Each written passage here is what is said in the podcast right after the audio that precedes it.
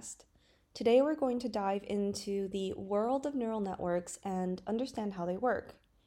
So, neural networks are a crucial component of artificial intelligence, and they're the reason why we have those self driving cars and why our smartphones can recognize our faces. But how exactly do they work and how do they make predictions? Well, let's find out. So let's start off with an overview of what neural networks are. A neural network is a type of model that is designed to recognize patterns in data. It's made up of layers of interconnected nodes, each of, each of which performs a simple mathematical operation. These networks can learn and make predictions based on the data it's been trained on. Now, let's talk a bit about the architecture of neural networks and how they're built. A neural network consists of multiple layers, each of which performs a specific task. So, the first layer is called the input layer, and the input layer is the layer that takes the input data. The middle layers are called the hidden layers, and these perform really the bulk of the computations. And finally, the output layer gives the prediction of our model. Now, each node in a neural net performs a simple math operation like multiplying the input by some weight and adding a bias term. And just a note, by the way, these weights and biases are what the neural net learns during the training process. Okay, so speaking of training, let's take a moment to look at how neural nets actually learn. Neural networks learn during the training process. And again, the training is where the net learns how to make the predictions. And during this process, the neural network is basically shown a set of input data and it's told what the correct output should be. So it gets some input data and some labeled data. The network then adjusts its weights and its biases so that it can better match the correct output. And this process is repeated multiple times with the neural network adjusting its weights and biases after each iteration or each repetition. And with this process, over time, the neural network starts to learn how to make predictions that get closer and closer to the correct output. Okay, but in order to get the correct output and in order for the neural network to function, we need to use something called the activation function. And if you haven't heard of this before, make sure to pay attention because the activation function is a really critical part of a neural network.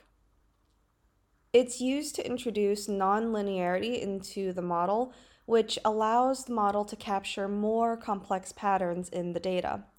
Now, we won't go into too much technical detail on the different types of activation functions, but some functions include the sigmoid, uh, the ReLU or rectified linear unit function, the tan or the hyperbolic tangent function, um, and these are what introduces the nonlinearity into our model. So I hope that thus far all of these high level concepts to neural networks are making sense to you because we're going to switch gears again and dive a little more into the math behind these models. Hopefully, you won't feel too bored by this because the math behind neural nets are really not as complicated as they might at first seem. At its core, a neural network is really just a series of matrix operations. The input data is multiplied by a weight matrix, and then a bias is added to the result. And the final output is the result of a series of these operations, which are performed by each node in the network. Now, recall again that the weights and biases in a neural network are learned during the training process. The goal of the training process is to find the weights and biases that minimize the difference between the predicted output and the correct output. Okay, so the y and the y hat. Now, to do this, we use something called the loss function. What the loss function does is it measures the difference between the predicted and the correct output, where the goal of the training process is really to minimize the value of that loss function. The most commonly used loss function for regressive problems or regression problems is the mean squared error or MSE loss, which measures the average squared distance um, between the predicted output and the correct output. And for classification problems, the most uh, widely adopted loss function is the cross entropy loss which measures the difference between the predicted class probabilities and the correct class probabilities. Now, moving on to the concept of the cost function, which might sound similar to the loss function, but it's actually just a little different. So, the cost function is a measure of the overall performance um, of our neural network on the training data. And it's the average of the loss function over all the training examples. And now the loss function is um, not on all the training examples, and the cost function is the average of the loss over all the training examples.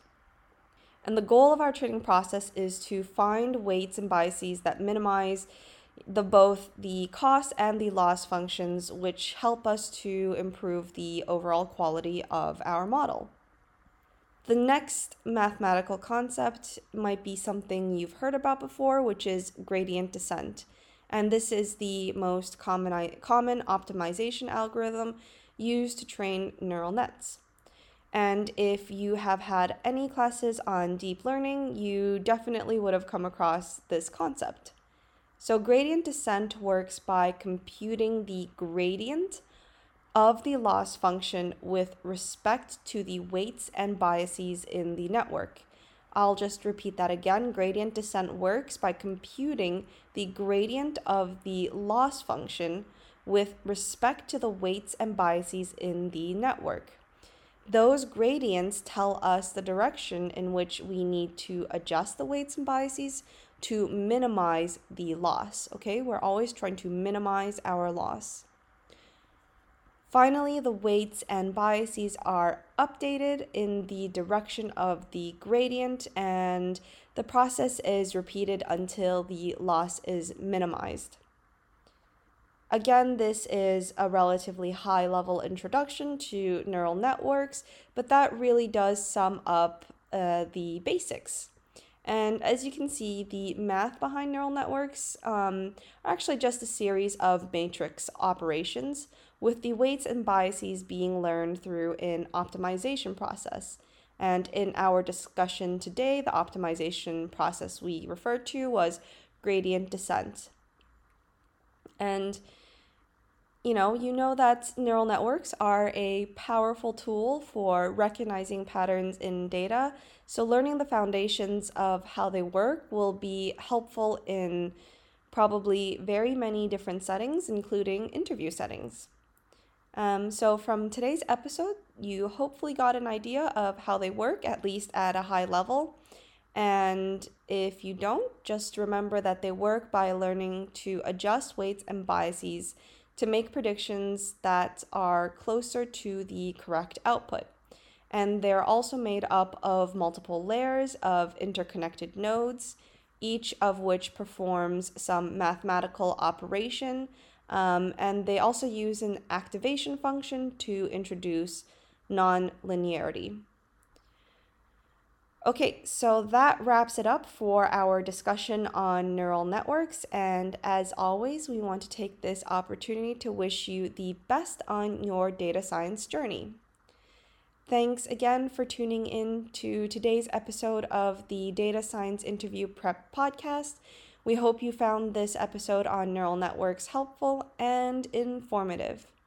Be sure to join us next week where we will discuss other interesting topics in the field of data science.